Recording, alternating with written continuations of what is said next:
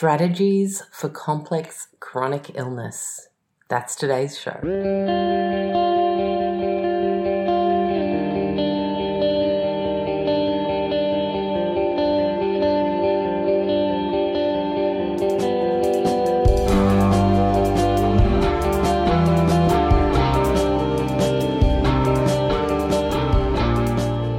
Hello and welcome to the Low Tox Life podcast. I'm Alex Stewart, your host, and today is show 360, and I have invited the wonderful Dr. Ben Reebs to join me.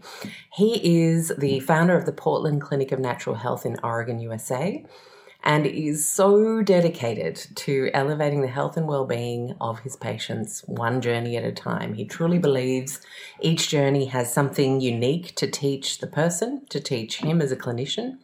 And it's all about unraveling puzzles in timely ways, in the best order of doing things for the person there, so that they can actually heal themselves, because he believes no one can heal you but you. And his book is The Serpent and the Butterfly, The Seven Laws of Healing, which came out a few years ago now. But I got around to reading it recently, and I really, really appreciated Ben's approach. As a doctor and as a human, you really feel the humanness, the compassion come through in the way he speaks, shares, teaches, and advises. And I know you'll see that come through in today's episode. So we talk about all sorts of things. We talk about different types of hydrotherapy, different ways you can use hyperbaric oxygen.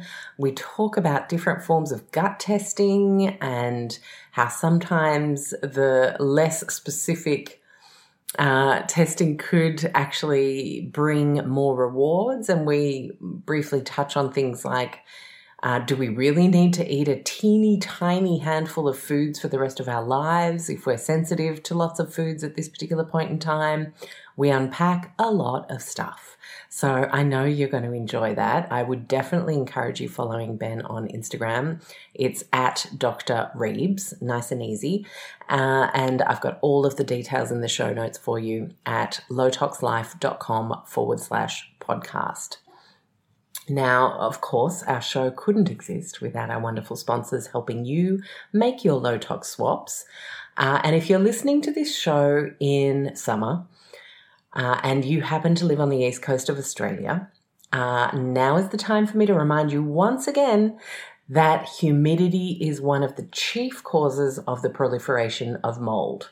So when we've ruled out water damage and big systemic leaks or little systemic leaks or rising damp or roof problems, when none of that seems to be the issue and yet there is mold, it is because of one of two things. It is the human impact of mold, so cooking, steaming things, long cooked broths, humans breathing, or it is the climactic impact of humidity in a prolonged sense.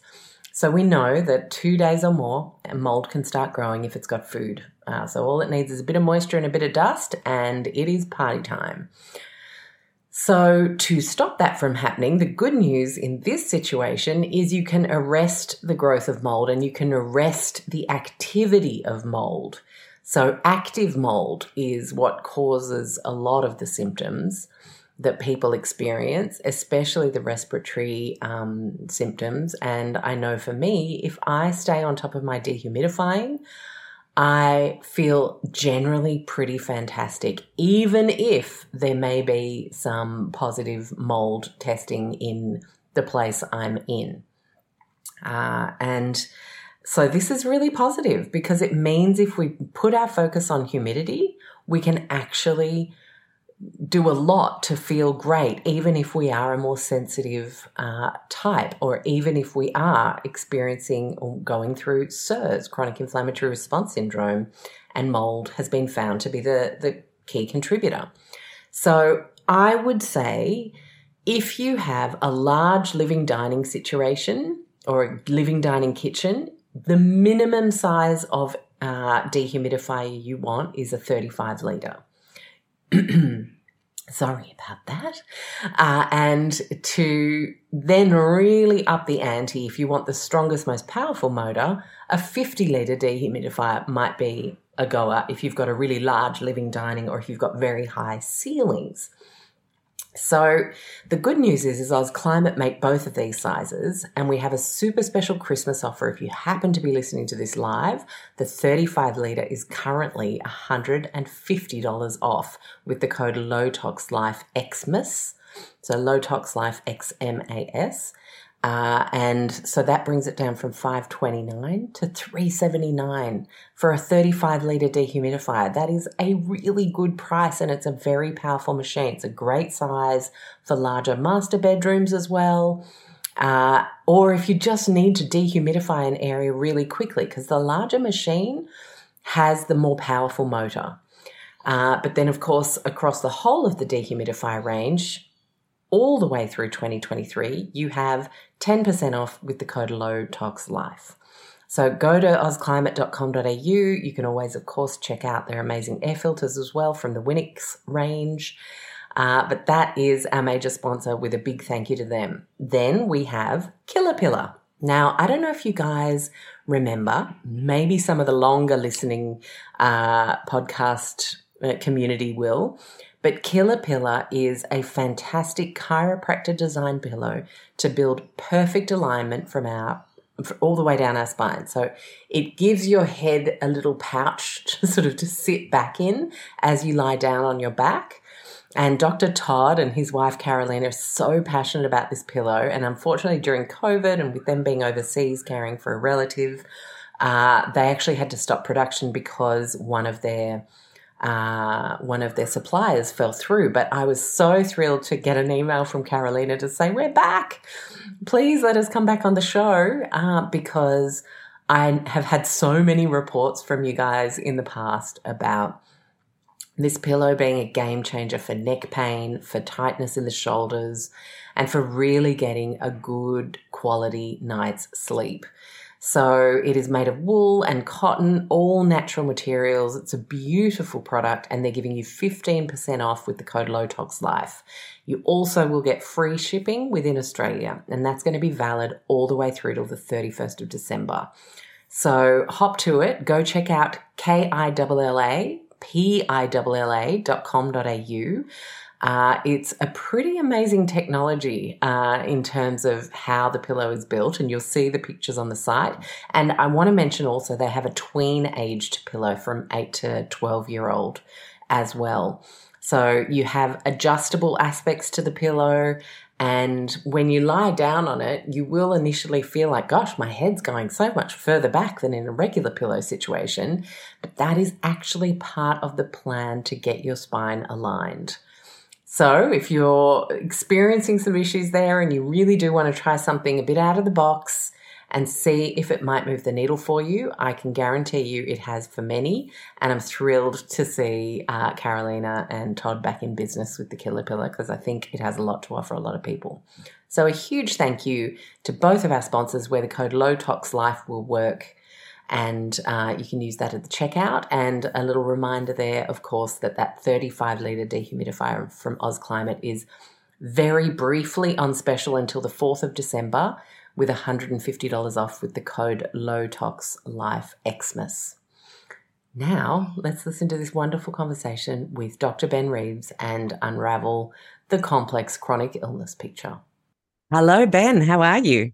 Good. Thanks, Alex. How are you doing? I'm really great, and I'm very much looking forward to diving into this chat today, because I came across your work just randomly. I think it was maybe Carrie Jones who had shared one of your clips, and then I had a little dive, and I thought, no, I have to get Ben on the show, because you have a beautiful way of explaining between what should be happening in the natural order of things and how we are literally geared for success when it comes to health, but then all the things that come along that make it not so. And when I was reading your book to get ready for our chat and dive into your ethos a bit more, I love that you start with a quote about commitment from William H. Murray. And what was really interesting as I read it, you know, today, it made me think, wow, we live in a time where we have to consciously commit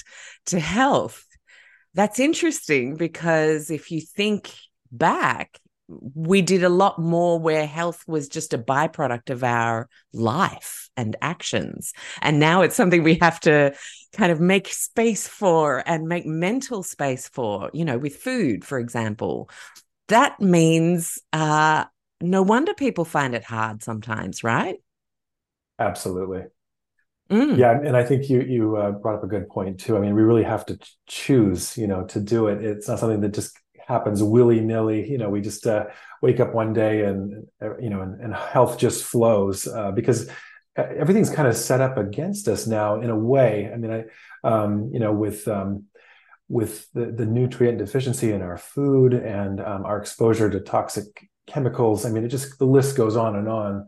And so I think the moment we choose that quote you mentioned, I mean, it's often attributed to Goethe, you know, who wrote Faust, the famous German, but it actually is William Murray who wrote it, and then Faust later took it, or Goethe later took it and put it in his book. But really, once we choose, I do think that, you know, yes, it is an internal job, it's an inside job. The body's always working to heal itself. But once we align with those laws of healing, or make that conscious decision intentionally to align, it's almost as if the outer world starts to align a little bit more, and opportunities come our way, you know, to go on our own health journey. Yeah. And I guess that sort of speaks to what I was going to ask you to dive into a little bit more when you say no one can heal you. And a lot of people are always looking out there for who is going to be the person to heal them. And it's an inside job working with the laws of nature. Yeah, it really is. And I think that I need to be reminded of that. We all need to be reminded that the body is always working to heal itself. It's like, yes, we are designed to be inflamed, but we're also designed to heal.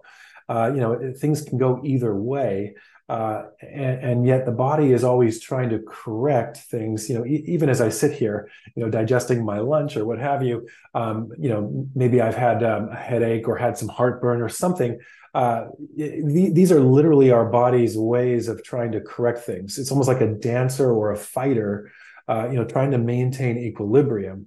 And so it's a different worldview. It's a different paradigm.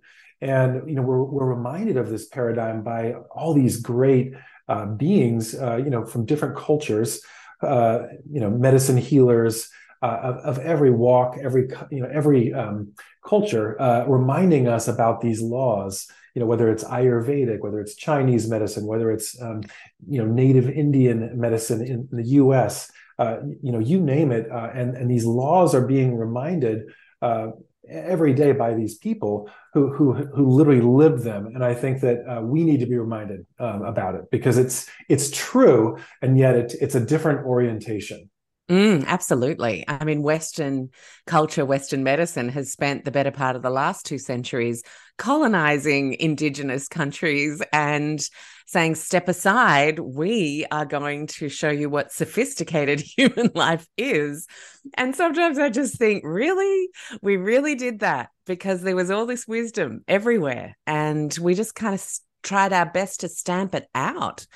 And, you know, I come from British ancestry, so we're like stars of the show in that front. And I cry inside sometimes just thinking of the wisdom that we've pushed aside, because there are so many Indigenous cultures who live and always try to keep their people coming back to balance and a sense of homeostasis, whether, you know, they haven't called it that, but you can see it in the practice of everyday life, right?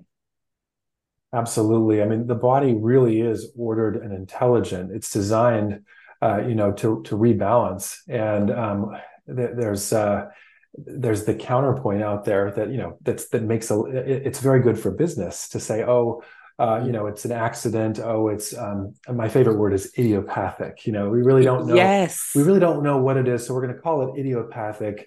You can go look it up on Google, you know, because most people probably don't even know what idiopathic means. But basically... What's that? Can you 101 us on idiopathic for anyone who's like, hold on, I don't know what it means. Yeah. So idiopathic means, you know, it's spontaneous. There really is no identifiable cause.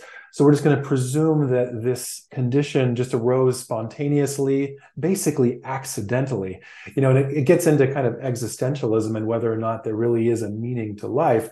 Anyway, with, you know, philosophy aside, any good auto mechanic knows that when something goes wrong in a car, it's for a reason. There isn't just like a, my check engine light came on, you know, no big deal. I'm going to keep driving. I mean, and it's the same in the body. So I think that naturopathic physicians, functional medicine doctors, you know, we really are mechanics looking at the whole picture of the body, not just zeroing in on one little area, you know, like a surgeon specializing in the gut. We're more specializing in the whole picture. And we know that when those check engine lights come on, you know, it's always for a reason. We just need to go digging. The thing is it takes a little more time to do that sleuthing and to find it. And it also takes more training. It takes more education. And so it really is a specialty in and of itself. And I think that the world is beginning to realize this and kind of carving out a place for us. A lot of people are looking, they want to be seen as a whole person. They want to look at body, mind, and spirit. And they know that, that heartburn and that hiatal hernia and that headache and that fatigue, they're all probably connected. They're not four different diseases, four different conditions. But they need someone to help put it together, help put back together the pieces of the puzzle. And it makes me think of how many symptoms you can now just go straight to a pharmacy. You don't even need to go to a doctor half the time because you've got all the ads. I mean, we have a few ads here in Australia, but you guys in America really take the cake for symptomatic pharmaceutical advertising. And so you don't even half the time check in with a health professional of any kind for your headache or your heartburn or your fungal rash on your finger that keeps coming up. You just go straight to the pharmacy and pick up a product. And do you think that is actually one of the biggest issues, that we're not getting guidance on those check lights that are coming up? And there isn't someone intervening at a much earlier stage that could be stopping the crisis care situation we often end up in when we ignore all of these things and keep suppressing them with over-the-counter drugs. Absolutely. Yeah. And I'd be curious to know what other countries are allowed to do that, because I do remember learning about 10 years ago that Australia and the US were the only two countries in the world that where pharmaceuticals were allowed to be on advertising and to be, as if there were no middle person, no doctor prescribing them, go ask your doctor. And I'd be curious to know what other countries have jumped on board that or are allowing that now. But I do think it's unethical, and it really does a disservice to humanity, because we're basically trained to stop listening. We're trained to stop listening to our bodies and to trust big pharma and to trust a company that has a hidden agenda, which is to sell that product. And basically, I go back to the car analogy, really. It's like if I were driving, I live in Portland, Oregon, in the middle of the Pacific Northwest, about 2.5 hours south of Seattle, Washington. And so if I were to get in my car and drive up to Seattle and my check engine light came on halfway, if I just got out of my car and found a way to remove my dashboard and then literally took a little wire cutter and snipped that light, then I could keep driving and I wouldn't be troubled anymore. And that really is a lot of times what these pharmaceuticals do, is they just snip the light when really there's a message there. A headache is communicating something. And if we turn it off, we run the risk of driving it deeper into the body. And there's an old law called the law of suppression. And it really is a big part of allopathic conventional medicine, where we basically suppress symptoms. And, of course, we do this in psychology as well, where we can suppress our feelings. in order to feel happy or to feel whatever. But we can do that with our bodies too. And the thing is that the old naturopathic doctors knew that when we did that, there was always a consequence. We would drive it deeper, almost like a stone falling deeper into a well, but it's going to cause a deeper rippling effect, perhaps. And then something else is going to pop up later on that's even more profound. And that's the danger we run with a lot of these medications. I think the biggest one that comes to mind would be the proton pump inhibitors that we can find, at the big box stores, or I guess at Costco here in the US. You can literally just go and pick up a pink box of Prilosec or a Meprazole or anything ending, in a zol or whatever. And then we can take these and we literally turn our stomach acid off. We literally turn off our body's ability to make stomach acid. And the thing is that the first thing you learn in medical school in year 1 is the importance of stomach acid, and how the stomach acid has to be between a pH of 1 and 3.5 in the stomach in order to activate a whole cascade of hormones and enzymes, and also to absorb and digest food and to break it down into nutrients to be absorbed. And so literally by taking this seemingly harmless medication, we run the risk of full-on malabsorption. And now all the studies show that people who take these things for 10 years or more are at much higher risk of dementia, much higher risk of osteoporosis. The list goes on and on and on, and it's all in the science. And that really is a great example of how the consequences of just turning off our heartburn with a Meprazole down the road will basically mean we don't have the nutrients our body needs, and suddenly we become sick with some chronic disease. Yeah, it's frightening. And I think back to my own childhood, Ben, and my late teens, early 20s. And for me, the two things that I took that seemed harmless at the time and even helpful were headache and migraine medications and antibiotics. And this is a story of millions of people. I'm not some special human. I'm not the only person out there. This is millions of people who probably end up with people like you eventually. And no one at any point told me, hey, how many of these are you taking? I was working in cosmetics. We were doused in fragrances all day, which has a whole other effect, of course. But one of the known effects in the research is headache or migraine. And I reckon I would have been taking a pack of a strong kind of Tylenol type product every month. I would have made it through that packet. I remember the lady in one of the beauty counters who had a facial room. She used to say, well, why don't you go and sleep it off with a couple of tablets, so your headache can maybe go while the manager's off on lunch. This was common. This was not a weird thing. We all knew how to help each other deal with it. Meanwhile, also with the chronic infections and the antibiotics, no one at any point said, hey, how many of these have you taken all up? Because, of course, yes, there are issues with privacy when it comes to medical history on every medical computer screen. I get that. But one of the downsides of not having that is the doctor won't see come up, well, hold on, you've taken this antibiotic 15 times. We got to figure something out here. And no one at any point talks about liver health, glutathione production, hormone production, and the cascading effects of when you have prolonged depletion of those resources in the human body. And it's no surprise for me that I then end up with SIRS 2 decades later. No surprise at all. If you know to realize the cascading effects of these seemingly harmless medications. And it's one of the reasons advocacy is so important to me, because my gosh, right? You see this every day in practice, I'm sure. Absolutely. Yeah. And I think that's a really big hole in healthcare. I know throughout the world, really, I travel the world, and it's amazing. I talk to everyone, whether it's in Europe or South America or Central America, wherever. And they all say, oh yeah, this type of medicine is needed. And unfortunately, it's more expensive everywhere as well. Everyone considers, you know, functional and holistic medicine to be more expensive because it is.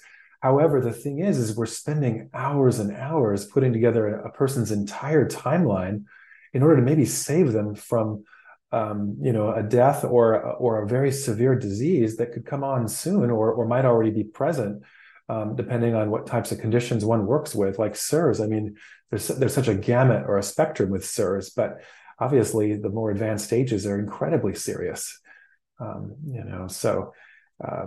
Yeah, I think to have someone to help look at that timeline and be like, wow, I guess, oh, you were taking antibiotics for 9 years. Every year you took it 2 or 3 times. I mean, this is such a common story I hear, you know, that patients been on it from the age of 10 years old to 19 years old for various conditions. They took it maybe twice a year, every year.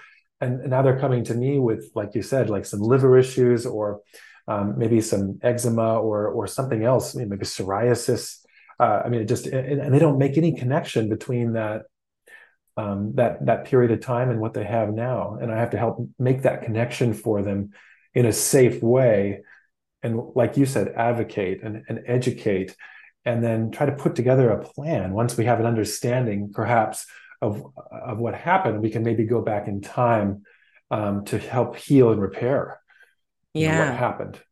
And I love that you talk about healing in the way that you do in the book. And I think it feels like a good time to talk about, well, you know, at least a few thousand people would have heard me sharing my teens and early 20s and gone, oh my gosh, that was me as well. Like, what are some practical ways for people to heal and repair? Because I've found that it's that Gen X where, you know, the antibiotics were like candy and where we left home early and we just went and took our painkillers so that we could soldier on and get on with life because, you know, life was exciting and there was stuff to do. We're all ending up then with these more chronic kind of insidious, low-lying situations that won't go away. What are some of the ways to heal and repair that you find most effective to help bring back that alignment, that sense of vitality in the body? Yeah, I think it's a really good question. And I think it's, you know, of course, so easy just to go down and recount a litany of just, you know, the basics or whatever, you know, eat a healthy diet and get outside and all that. But these people have also tried all the things, right? Exactly. Often. Yeah. And it's so easy to pay lip service to that or to say that. And yet the journey is not easy. I think that, you know, I'm a big Joseph Campbell fan and, you know, he inspired Star Wars and he always would say that we have to go on that path that no one else has gone on before, in the dark wood, taking a step on a path that's untrodden, but by me or by the person on their own healing journey. And I think that as healthcare providers, you know, as a healthcare provider, I'm just sort of a guide or a helper, but really they're the ones doing the work and they're the ones on the journey. And I think each journey is unique. And what works for one person will not work for another person. And, you know, even things like antioxidants, you know, it's a huge rage, all, you know, very popular, but like it's possible to take too many antioxidants, you know, and one can take too many to where it actually shuts down the body's ability to actually have natural inflammation and to do the things that it needs to do. So the difference between a medicine and a poison really is the dose. And, you know, I think one really needs to know that when they're looking at supplements. And then, of course, we know that all disease does begin in the gut. We knew that 2,500 years ago when Hippocrates said it, or it was attributed to Hippocrates, but it's still true today. And so I think the number one thing we can do is repair the gut. But if the gut's not repaired, or I should say, if we're not sleeping, then the gut's never going to get repaired. And I think sleep is probably the number one thing. And that's even bigger than diet. I'm a huge, detox nerd, and I'm obsessed with water and hydrotherapy. I think that if a person can find their favorite form of hydrotherapy, whether it be a steam sauna or a cold plunge, hot plunge, Epsom salt baths, any kind of thing that they can do that they love that's going to get them sweating and get them get the lymph and the blood flowing. I think that's key to anyone's health. But some people, are so sick that they can't even handle those little things at all. They can barely handle an Epsom salt foot bath, for example, So I think meeting each person where they're at is just critical. Yeah, so important. And doing what you can. I really like in your book, you have this fantastic little demo complete with visuals on like the compress. What is it called? It's got a technical name. I'm sure you can share it with us, but the hot towel followed by the cold towel, and you can do it lying face up or lying face down. And I think that's something we could all maybe, start with if you're really, really sensitive or very sick right now. It even felt comfortable to read through that process, I think. Absolutely. Yeah. Just any kind of combination of hot and cold. And I think, all the research actually shows now that, an ice cold shower, like Wim Hof style, really isn't the best thing for somebody who's dealing with a complex chronic illness. It's actually better for them just to take a very, just a cool shower for 30 seconds, and they can get that effect, following, let's say, a hot shower or a hot bath. But basically, I know you know this, but, heat kind of brings all that blood to the surface, and then the coolness drives it back into the inner organs. And so it's like an inner flushing, like an inner wringing out of the tissues. And it's so cleansing. I think of it a lot like the ocean, kind of the tide pools getting cleansed by the tide coming in and then going out. It's the same in our bodies. But if we can do that with hot and cold, then we can have the same effect. And it's so detoxifying. And then we know that detoxification lowers inflammation. It lowers oxidative stress. It upregulates nutrient absorption, so we get what our bodies need. And it's free. Really, to do, like you said, the hot and cold towels or taking a cool shower for 30 seconds, for most people, that's an easily accessible thing that's free. Yeah. I think a lot of people think, oh my gosh, but how am I going to do 4 saunas a week? That's like $30 a session. And I don't have that kind of money. And it's not about that. It's about finding what you can do instead of thinking everything you see on the internet is something you need to do. Absolutely. Yeah. And I think that also gets into another important point. And I learned this from my mentors, is that it's not about the right supplement or the right therapy or the right practitioner or the right book, or the right plan. It's about the right way of thinking about disease. And I think that's what inspired me to write my book. Is basically, I read all of the old manuscripts, and I found that they were all saying the same thing. So I took the 7 laws that everyone was saying again and again, and I credit those laws to them. I don't take any credit for it. I didn't invent these laws, but I learned them from my mentors, and then I saw them in action. And now I see them in action with my patients every day, for those who are looking to heal or to rebalance. Not everybody's looking to heal or rebalance, and that's okay. Because it takes, like we talked about at the beginning, it takes that choice or that intention, that desire, that step in that direction that has to come first. Yeah, it really does. And something you also talk about is how we've moved from most of our illnesses being these acute infection style illnesses to the chronic illnesses, the autoimmune, and that coinciding with the waning of vitality. Can you explain the mechanism of this change in the immune system? Like what has happened here to cause this? So it's like a misfiring, isn't it? It's just like it's very confused all of a sudden.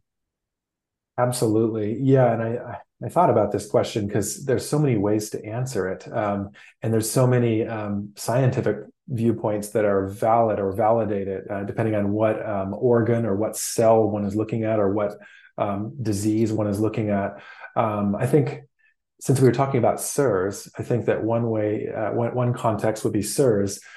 In SIRS, we have the CD57 natural killer cells, the NK cells, which are, I think of them as like the guard dogs of the immune system. They're basically these fairly large white blood cells that will attack anything that comes into the house, just like a good guard dog. The thing is they have no memory because they're part of the innate immune system. So they don't remember anything. There's no antibodies, but they will attack anything that comes in, even if it's a loved one or a family member, because they don't care. They're just going to attack, and it's usually viruses. But the thing is that over time, when there's something like Lyme disease present or something like mold illness present, or even Epstein-Barr, or even the beginnings of cancer, which may not be detected by conventional medicine, these natural killer cells will get used up. They'll get depleted, and they'll go from, let's say, 150 down to slowly, to 175, 50. And then when I check a patient's blood, they'll be down maybe around 20 or 25 when they should be above 100. And, obviously this is not a diagnostic way of determining a disease, but it just tells us that innate immunity, all of those guard dogs, are now dead or sleeping. And so that means that any virus can just come into the house and take over. And I think that at one point that happens. It's quite scary, and it's almost like a horror movie where now the house is infiltrated by all of these foreign pathogens. And there's a point at which the body kind of just gives up, and it kicks into a different form of immunity called the Th2 response, which is all about making antibodies and all about protecting with antibodies and having memory and all these things. And that's where we get autoimmune disease. That's where we get all of this antibody production, because there's already all of these foreigners in the house and there's no way to get them out. And so that initial response is very acute. It's like the dog attacks and it wrestles with the virus, and then maybe it dies with it, but the virus doesn't have its effect. But then over time, if that happens enough, the house becomes infiltrated. And we see this in mold illness, where it's almost as though the acute response can no longer be mounted because of a deficiency in like a white blood cell. So I think that's a great way to understand. Autoimmune disease has three stages. The first stage is called silent autoimmunity, where antibodies are present, but there's no symptoms. And this happens a lot, where we go to the doctor runs some tests, and they're like, oh yeah, you've got some antibodies, but don't worry, come back to me when you start having symptoms, you're fine. And so, after maybe a couple years, we go back, and then we're like, hey doc, my knee is hurting. And they run it again. They're like, oh yeah, you've still got this antibody, this rheumatoid factor. So I think you've now got rheumatoid arthritis.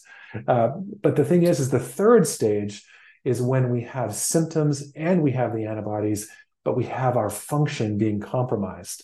Maybe that knee is so painful that we can't walk up and down the stairs very well. And that's when we enter what conventional medicine recognizes as autoimmunity, which can take, by the way, 1 to 17 years. So according to all the studies, it's either 12 months or it's up to 17 years. So we could be sort of in that gray area, falling through the cracks of the medical system, knowing that there's something wrong, but the conventional doctor is just saying, oh, you're fine, come back to me when you're not fine. But really, we're not fine. And that's when we need to work. So when you were describing the NK cells, the attack guys, and then their journey of I'm like, wow, that sounds like a middle-aged woman with adrenals. Sounds like it's like a metaphor for actually that convergence that a lot of people find themselves in perimenopause, where you've got the teenage kids, the aging parents, the peak of your career, and you're going through hormonal changes, like the most cruel convergence really from a life and hormonal perspective. But here we are. And it looks like our NK cells are going through the same thing. They're just getting sick of having to deal with it all, and they're burning out, and then they can't help us anymore. Exactly. And it's very, very serious, in conventional medicine, like here in the US, the FDA, the CDC, they don't recognize this NK cells as valid, for anything other than all the science shows us that this is just looking at how the immune system works. Mm. Of course, we would never use it to diagnose, but it does tell us that if the NK cells are very low and they're not, you know, not only are they not functioning well, but there's not a lot of them, then we know that that innate arm of the immune system is going to be very weak.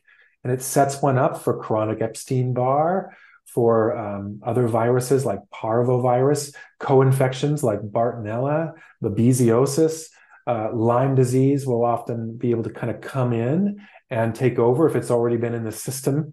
And I see this all the time where my patients, you know, maybe were exposed to a tick of some kind, you know, when they were 10 years old, and now they're coming into my office at the age of 40, and they, for the first time in their lives, they have Lyme disease, even though it's been in their system for decades. Mm. And so I think that there's, you know, correlation doesn't mean causation, but there is an association here, and we can follow the body, and we can look at the blood. And for those of us who are skillful enough to interpret it, we can put together a story that, you know, and make educated guesses about what's going on. And then we can help correct it. Yeah. So that people are back to whatever normal is, they're back to their old selves. So how can we work to rebuild our NK situation into like being good attack dogs? Are there things we can do there? Yeah, that really is the million-dollar question. And I think one of my favorite therapies is hyperbaric chamber, you know, like because, and I've got a chamber here in my office, but basically one gets into the chamber and it increases the oxygen saturation by over 500 times. And so I can be in that chamber for 60 to 90 minutes, and all of my mitochondria are getting saturated with oxygen. And because of, you know, the law of gradients, basically all of that high concentration oxygen is just coming right in to my cells where, you know, where there isn't as much. And so it's just diffusing. And the thing about the hyperbaric chamber is it skips hemoglobin. It skips the lungs. It just goes right in through the skin and right into the mitochondria. And then it jumpstarts the electron transport chain and gets all that ATP, that currency of the cells, firing, getting energy made, you know, which then gets the detox pathways going. And so it feeds so many birds with one seed, you know, and we know that 95% of all chronic disease is due to hypoxia and lack of perfusion. In other words, not having enough oxygen and not having enough blood flow. And so if we can get into the hyperbaric chamber, we get more oxygen and we get more blood flow to every cell in the body. Now, of course, like I said about 20 minutes ago, the difference between a medicine and a poison really is the dose. And for those who are highly sensitive, like somebody with full-blown SIRS, and maybe they have a co-infection as well, and then some really serious mold, they want to be very careful with their dosage of hyperbaric oxygen and maybe just start very small. And when you say very small, are you talking the amount of time you spend in there? Exactly. Maybe 15 minutes instead of 90 minutes to start and seeing how they do.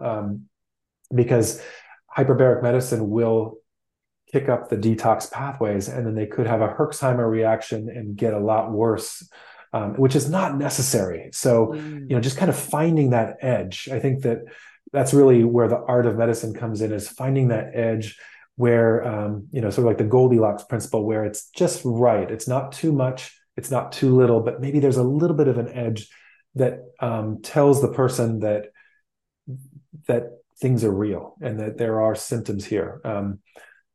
Yeah. Okay. And so we're in the chamber and we're noticing what, if it's not turning out to be a good experience, like if we're getting to that threshold, what does that look like? Does it happen while you're in there, or do you tend to find out afterwards, which is why you give the 15-minute guideline for the first few sessions?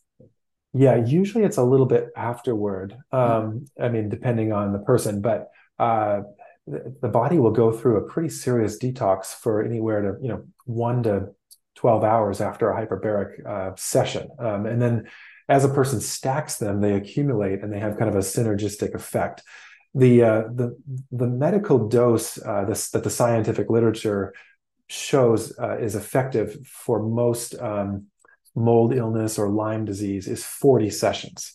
And it's the same for like a traumatic brain injury. About 40 sessions will heal many issues. And that, so that might be 3 a week for, for about a month, or I guess 3 weeks, depending on how you dice it up. But somebody could also do 2 a week, but really 1 a week won't be effective because they're just getting that 1 session. It will help, but it won't be nearly as powerful as if they can do 2 or 3 a week, or even 4 or 5 if possible.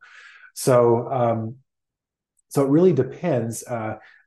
The good news is most people won't react too strongly. It's just if they're in that really severe end of the spectrum. And of course, I'm not giving any medical advice here, but it just depends on the person and their state. To kind of see what, and also just checking in with them, because they might go in for a full hour and then that evening they have a terrible headache, or they have a terrible Herxheimer reaction because now they're detoxing all of these mycotoxins out of their system, but they're, it's basically in their blood or in their gut, but they're not able to get it out. I was thinking that, and I was thinking, could this be a good time to have like a bit of a binder and a make sure you're pooping kind of conversation to like to go after these sorts of sessions?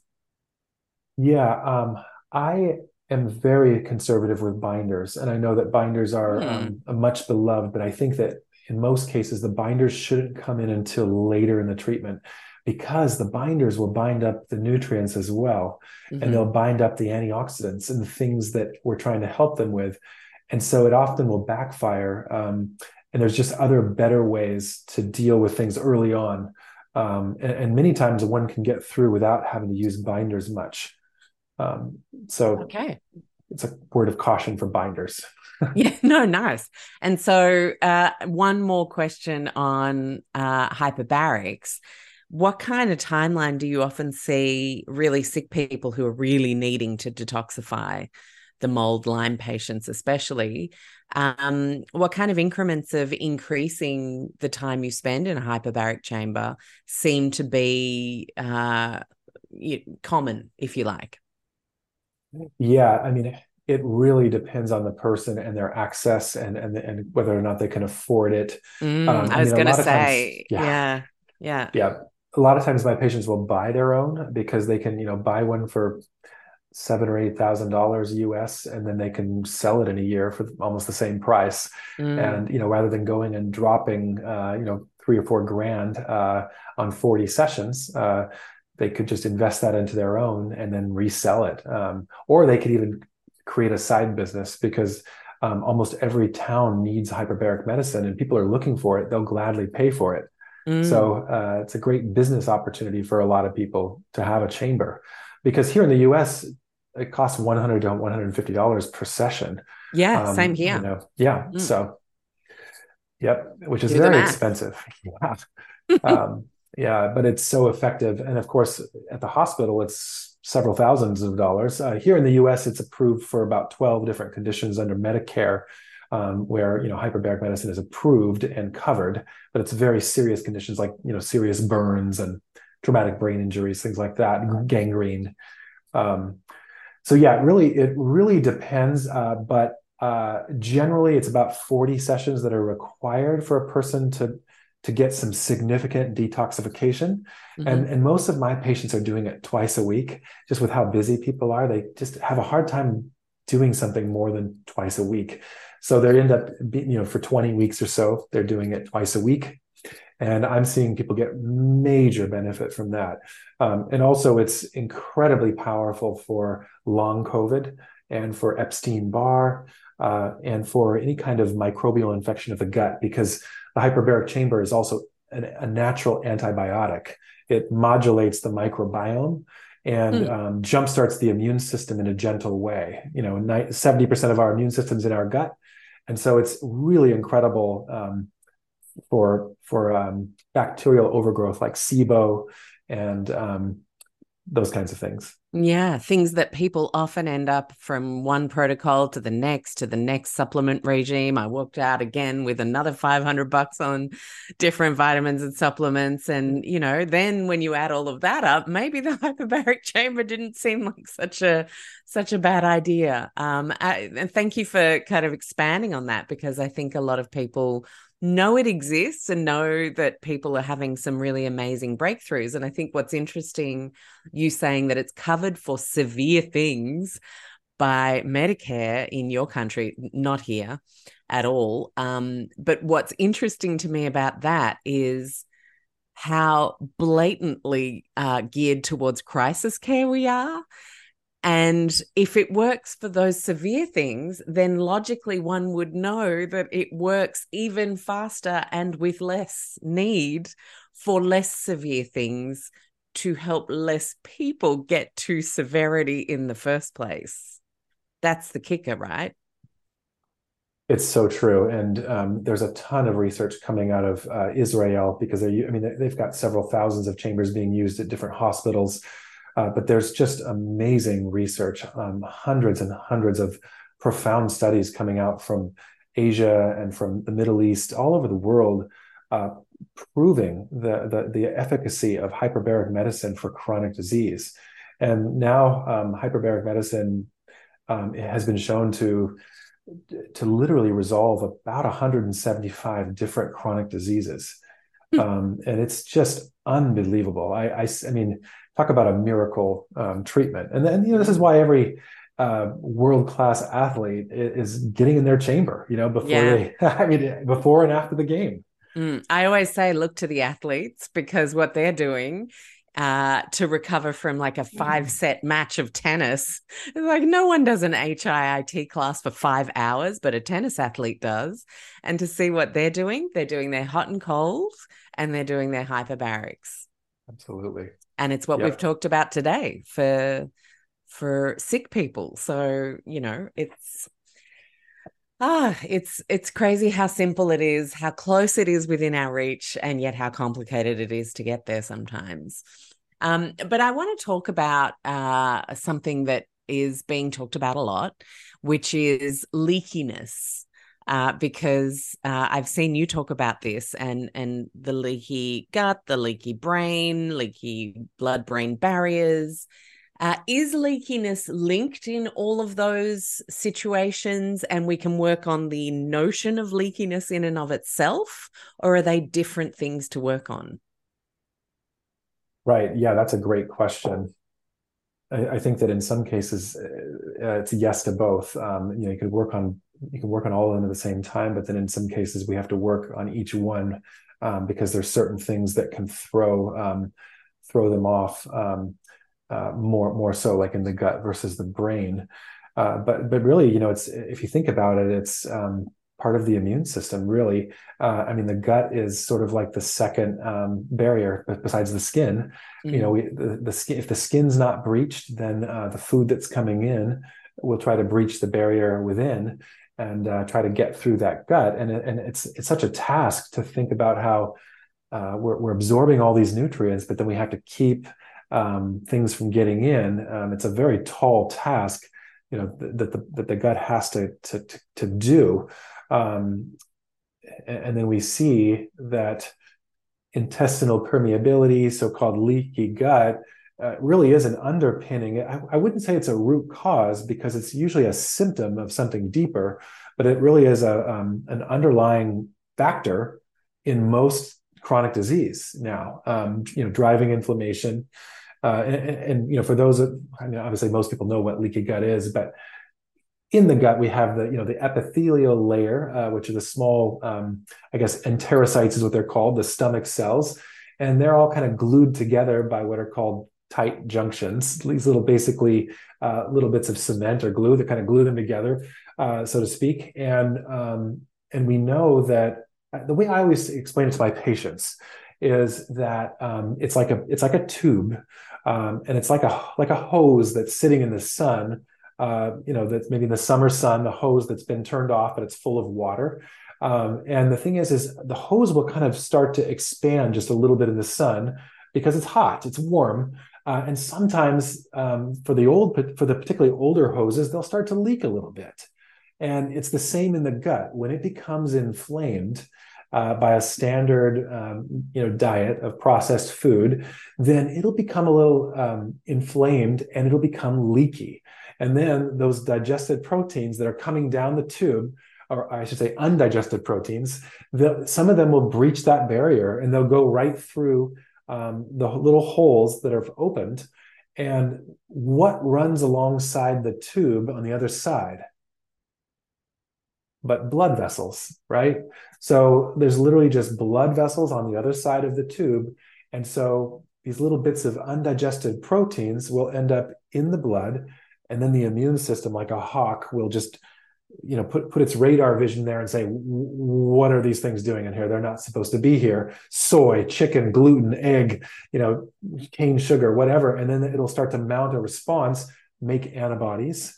And then these antibodies will show up on these expensive food sensitivity tests. And the thing is that I think these food sensitivity panels need to be taken with a grain of salt. Here in the U.S., they're about $500 to run. They look at about 500 different foods. It's like a 20-page report, and there's many different companies running them. But I've observed that many times they're just showing us what a person eats the most of. In other words, they often come back positive for what's prevalent in a person's diet. And if you think about the science, well, I can kind of predict that that's going to be the case, because if they have leaky gut and they love potatoes and they love cheese, well, then the cheese and the potatoes are going to end up in their blood, and they're going to make antibodies to the dairy and to the potato. And then it's going to show up on these tests.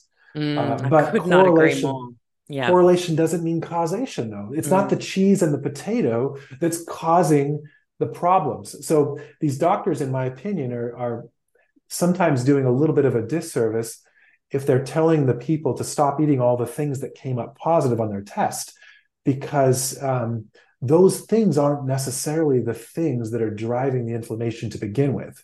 Mm-hmm. It really depends. Some doctors use them incredibly skillfully, but I just think they need to be taken with a grain of salt.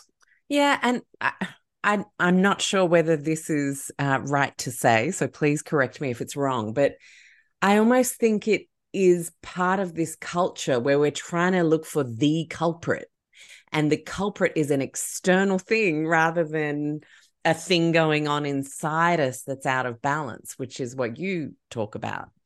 And so once we have something to blame, it's its fault, and it just becomes this overblown picture of what's wrong, and often not what's actually wrong. Absolutely, yeah. And I think that just to finish this idea too, it's like these people, and I've run these tests, and like there's a lot of great doctors running these tests, so I want to give them that, but I see this story a lot where the person who's tried everything, they spent their $500, they, 10 or 12 different foods came back in the red. The doctor told them to stop eating those 10 or 12 foods. Those 10 or 12 foods just happened to be all of their favorite things. Mm-hmm. And so they stopped eating all of those 10 or 12 things, just like a good patient. And then they got a little bit better, because they literally just removed everything that could possibly be causing any inflammation. And so they do that for maybe 3 or 4 weeks, and then they start to get kind of down. They feel a little bit depressed. They can't go and have Thai food or Italian food or Mexican food or whatever with their loved ones anymore. And they start to feel like, is this really my life now? Yeah, I'm eating the GAPS diet now, and I'm drinking bone broth, and this sucks. Like, I hate my life. And so the patient will basically throw in the towel, and they'll go back to eating all of the same things again, and they'll be no better off than when they started, but they'll just be $500 poorer. And they'll still not know what the root cause is of their issues. Mm-hmm. And then they'll come to me. Yeah. I think it's, and so, I often say to people, if you are with a practitioner for longer than a month eating like some tiny group of foods, then it's time to have new conversations. And so can I just ask you a question about that? In your practice, when you get that person that comes and they're eating like 6 foods because they're reacting to everything else, what are your first steps to guide them to broader? Right. Yeah, this is a really big question. And I love how we've gone completely off the programmed questions too, by the way, that I painstakingly wrote out. But this is interesting stuff, and it comes up a lot. Yeah, it does come up a lot. And so here in the Pacific Northwest, there is an old naturopathic modality that is 100 years old, and it originated in Washington State in a town called Spokane. It's maybe 500,000 people, but anyway. In that town, in the 1920s, a very famous naturopathic doctor invented a method of testing the blood for food intolerance. And the story goes that he invented this test with the help of Nikola Tesla, the famous inventor, who happened to be his good friend. And anyway, he was a tinkerer, kind of an engineer tinkerer, but he was also a physician. And he was trying to figure out a way to, using electromagnetics, check the blood for food intolerance. And so after 10 years or so, with the help of Tesla, the story goes that he actually was able to finish his invention and figure it out. So I am trained in that method, and it's called the Carroll method for those who want to look it up. Carroll with 2 R's, 2 L's. I have no financial ties to the, it's a nonprofit, called the Carroll Institute of Healing. But anyway, I am certified and trained in that method of testing the blood for food intolerance. And I know a lot of people say, including friends like Chris Kresser and other very famous functional medicine people, will say that this test is not evidence-based and that it's a little bit more borderline woo-woo, so to speak. I don't find that to be the case at all. And I'm a lover of science. It is more along the lines of like acupuncture and maybe applied kinesiology. However, it doesn't require any kind of muscle testing, and it doesn't require any intuition. You're literally collecting a little specimen of a person's blood, and then one runs it through a machine that is patented by the Carroll Institute of Healing, and tests it against about 30 different food groups. And without fail, one is able to determine the 1 or 2 food groups that a person reacts to. And so it's very elegant, very simple. Now, most of the time, it's dairy. Dairy is the number 1 food intolerance in the world. Probably 50% of all people have a dairy intolerance. And it's much more than just a lactose intolerance. It's an intolerance to casein. It's an intolerance to ghee or clarified butter. Any form of dairy will cause problems for a person with a dairy intolerance. So it almost transcends, it's almost the quantum level in some ways, where there's actually energetic properties, which we see a lot in plants. So that's kind of where we get into a little bit of the woo-woo, but I can tell you that the test, there's nothing woo-woo about running the test. It's the same as an acupuncturist using a needle and finding that spot where it goes right into the meridian and basically has its effect. So I think that's, there are so many ways to get to where one's trying to go. So this test isn't perfect. It's not for everyone. And I'm not even recommending it. I'm just saying that's my starting point. And I find that to be very powerful. And for me, because I'm a believer in it, I actually do believe that most of us have one food that we're not supposed to eat. And it's almost like our kryptonite. Our bodies just probably genetically, ancestrally, just can't break down those food groups. So for example, take the potato. I already mentioned potato. The potato originated in South America, as a tuber that was, cultivated, several centuries ago in South America. What I find is that a lot of my patients who have absolutely no ancestry whatsoever from that part of the world might have that intolerance when I test their blood. Anyway, we don't have to get too into that, but that's just somewhere that I start, because usually there is a food. But I find that the food sensitivity testing, looking at antibodies, doesn't usually give the answer. And so do you find it's often ancestral? Like, you know, sometimes I think rice and me, rice is like putting a little brick in my stomach, and yet I can eat other grains just fine and not have an issue. And so I often think, well, you know, French, British ancestry, like it makes no sense for me to eat rice. Yeah, it absolutely is ancestral, I think. And we often see it being passed down, you know, from mother or father to son or daughter. And so I do think that that's an important piece that we need to acknowledge, you know, that I do believe that there are certain foods that most of us shouldn't eat. And that if we are eating a lot of them, we will end up with a chronic disease. Mm-hmm. Fascinating. And so is that like an interesting trial we can do on a personal level, to think of the culture we come from and just try leaning into that a little bit more and eating that way a little bit more of the time, and seeing if we feel more vital? Well, it's tricky because, for example, I have patients who, you know, their parents were Irish potato farmers. So literally their culture, their ancestry is potatoes, and that's their favorite food, but that's the one thing that's making them sick. Yeah. So, so it really depends. It can be tricky. Okay. Yeah. I feel like I've opened up a Pandora's box then. Yeah.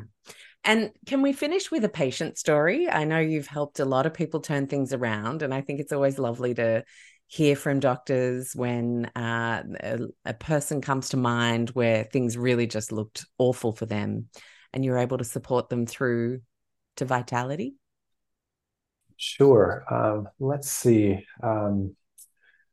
Well, I think a relatively recent case I had in the last couple of years, there was a 35-year-old male who over the last 2 years really just couldn't function. I mean, he couldn't work. He actually rented his own hyperbaric chamber, trying to cure himself. And he had tried everything, and he had actually spent over $400,000 on his health, you know, flying around the country, getting stem cells, you name it. He had tried it. And he came to me as kind of a last resort. And he had seen a number of naturopathic doctors and functional medicine doctors. And his dad is also a pretty prominent doctor as well, a dentist.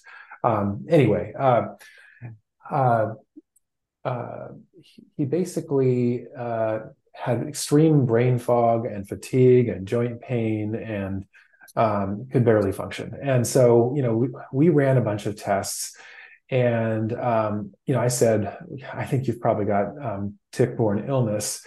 And he said, you know, I haven't really tested that much. It's been a while, so let's do it. So we ran it. And he didn't have Lyme, but he had Bartonella, which, of course, is a co-infection that we see transmitted with Lyme disease. Now, the interesting thing about him is that he had been hiking, you know, maybe, I don't know, 7 or 8 years previously in a canyon. And he was never the same after this hike. And, you know, he'd hiked for 2 or 3 days.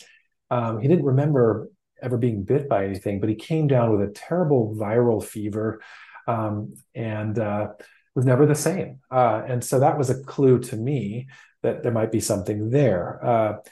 So we found the Bartonella. What was interesting too is that a couple years after he took this hike, he came down with Hashimoto's thyroiditis. And so he began working with a naturopath and went on thyroid medication, but it just made him worse. And he never really liked being on it. He didn't really feel like it was helping him. Well, I did some research, and I found that Bartonella will cause Hashimoto's. And there's you can look it up. There's case studies out there. And it kind of makes sense, because we know that the thyroid, being the metabolic director of the body, is like a sensitive antenna that picks up oxidative stress all throughout the body. And we know that a co-infection of like tick-borne illness generates a lot of oxidative stress. It also shuts down the body's ability to detoxify. It kind of really takes a toll on the liver and the kidneys, which then means that the body becomes more toxic and the body burden builds, which then can also throw off the thyroid as well. So anyway, we then decided to check him for mold, and we found that he also had a mold illness. So I was just about to ask you, is this why Lyme and mold often go together? Because exactly. Yep. Yeah. That's exactly right. The reason they go together is mainly because the detox pathways, now mold just wrecks the kidneys. I mean, it just loves to just knock out the kidneys. And so it's highly nephrotoxic. And then we know that Lyme being a little spirochete, a little spiral shaped bacteria, I think of Lyme as like the Tasmanian devil, where it can kind of like a corkscrew. It can just burrow into anything like a little devil and throw a party, you know, in that like a part of the body. And so it can go right into the kidneys, or it can go into the thyroid, or it can go into the heart, or it can go anywhere, into the nervous system. And depending on a person's SNPs and genetic predispositions, it's gonna have its party in the weakest links of that particular person. So anyway, we checked mold in this patient, and then sure enough, they had high levels of a couple types of mold. So I basically just put them on some herbs, and I ran a food intolerance test on them, and like the one I mentioned, and it came back positive for dairy. Now, this patient claimed to be dairy-free, but then when I really talked to him, he was putting Kerrygold grass-fed butter into his coffee, and he was, you know, eating some other dairy items that he didn't think were a big deal, that were kind of part of, he found that he did better on a modified ketogenic diet. So I had him take out the grass-fed butter and go on a couple of different herbs. And then we put them on a bunch of antioxidants, because we know that antioxidants are the number one thing that the body needs when it comes to SIRS. So I put him on, you know, chewable zinc and you name it, powdered magnesium L-threonate and just different things. But anyway, after about a month, he had a complete just turnaround, and his energy went from like a 2 out of 10 to like a 6 or 7 out of 10. And he worked out for the first time in maybe 5 years. He did a 20-minute workout. And then the next day he went for a run. And so he basically called me. He's like, Dr. Reebs, I have no idea what's going on here. This is absolutely insane. This is crazy. I was like, well, this is great. This is very powerful telling, because really what we did was we identified the root cause, which I believe was the Bartonella. But then the Hashimoto's came on as a sequelae, and then we also, the mold came on later because his detox pathways weren't working.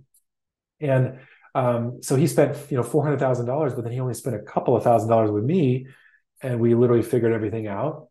And now he's doing much better. You know, he's basically almost back to his normal self. And so I think that's a good story, a good example of just trusting the power of the body. Because really what we did with him was we identified the cause, and we put together the story, and then we put him on a plan that treated each thing. And we removed anything coming into his system that could make him worse, like the dairy, make him more toxic. And then we identified that his mitochondria were depleted and needed CoQ10 and needed, you know, all these different antioxidants. I had him keep doing the hyperbaric chamber, which I think really set him up for success. And then it was able to actually work, right? Exactly. Precisely. Yeah. Yep. Because it wasn't working.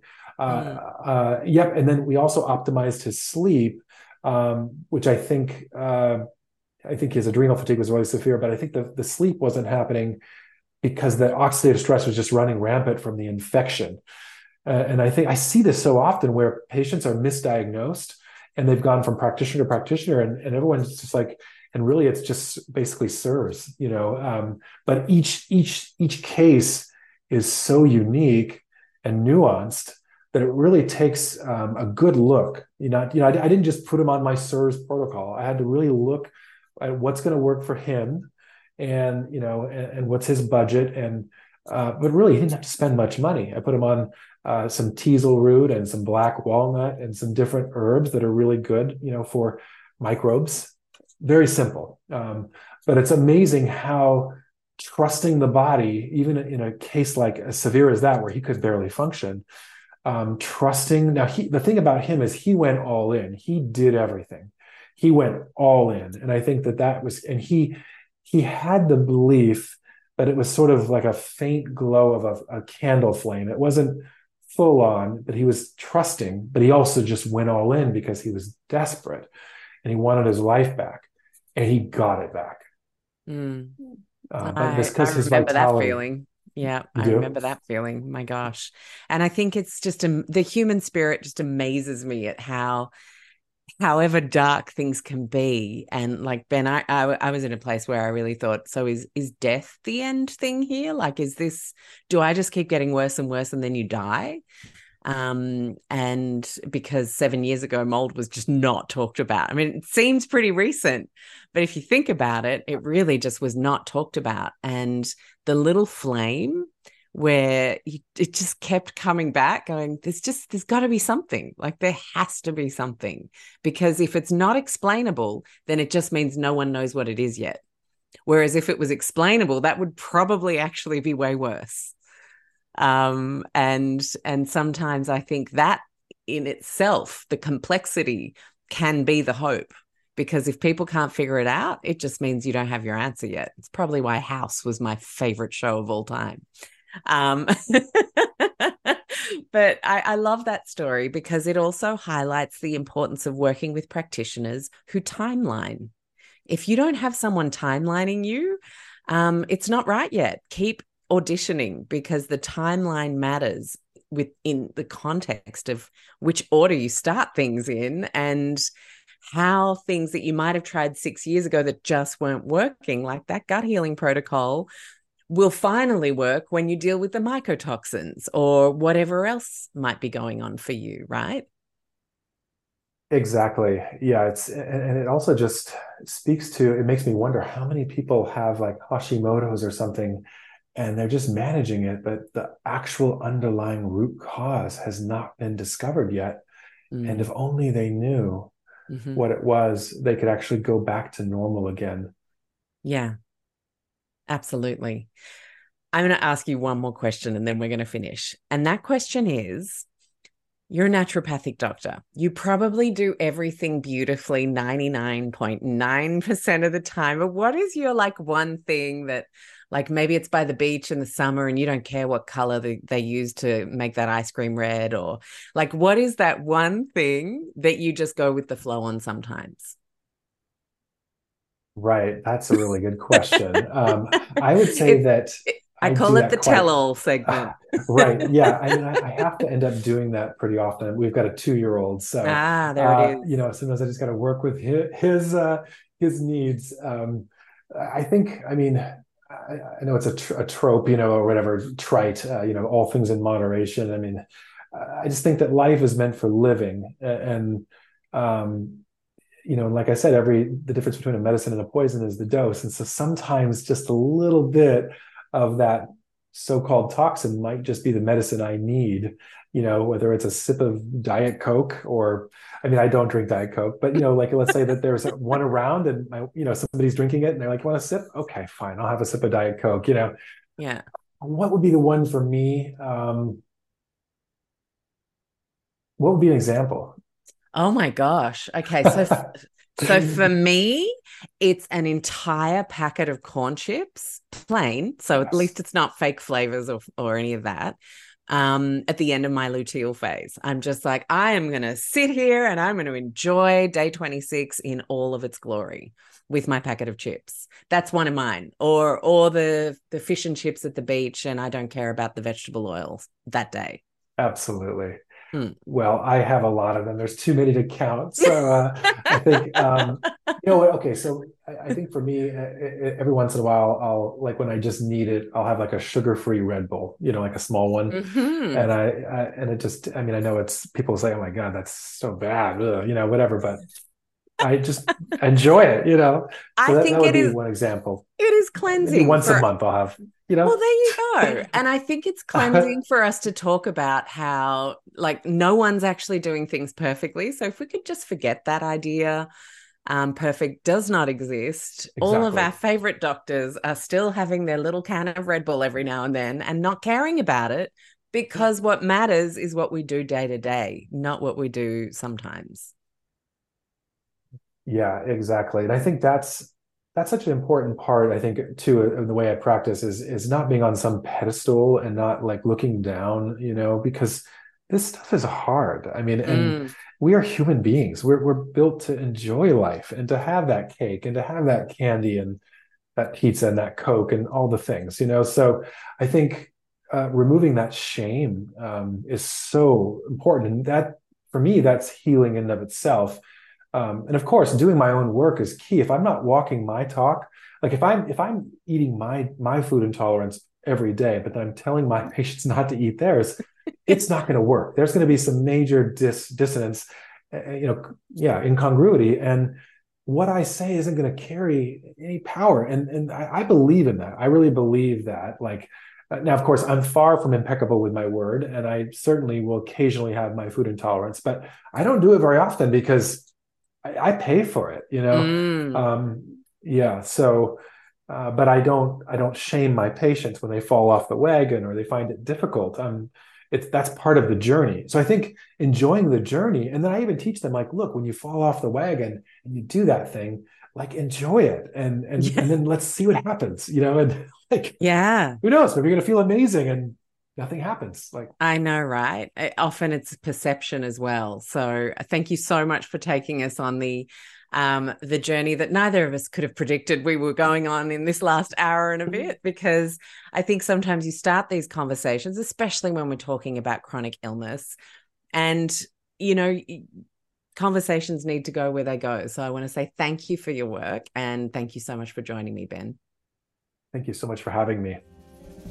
And that is today's show. Thank you so much for tuning in. A reminder, we have so many fantastic shows in our archives these days. If this particular topic was helpful to you, head over to lowtoxlife.com/podcast and click on the podcast directory, which gives you food, body, home, mind, and environmental health topics segmented, so you can see all the shows that we've done in all of those areas and head straight to what you want. A reminder, we also have 10 fabulous e-courses that I've written with various doctors, naturopaths, health professionals, and experts over the years to support you on your low tox journey, whether it's making daily swaps, getting ready to make babies, looking after your inflammation. You can hit the courses tab on lowtoxlife.com to explore those. And lastly, I would love to meet you on socials. Go and head over to @lowtoxlife on Instagram, or find us on Facebook. It's always such a pleasure to chat and see how you guys are going when you share favorite shows and share them with your friends. I absolutely love that. A little reminder, of course, that all of our shows are not intended as medical advice. They are intended to open the minds and hearts of people and maybe help you explore something you hadn't considered yet, but please always check in with your health professional. And one last little request. If you have time to leave us a review wherever you listen to this podcast, that would just mean the world to me, because it helps us get out there and have other people have confidence that that thing they're considering pressing play on is absolutely worth it. I'll catch you for the next show you tune into. Thanks for joining me again. This is Alex Stewart, founder of Low Tox Life.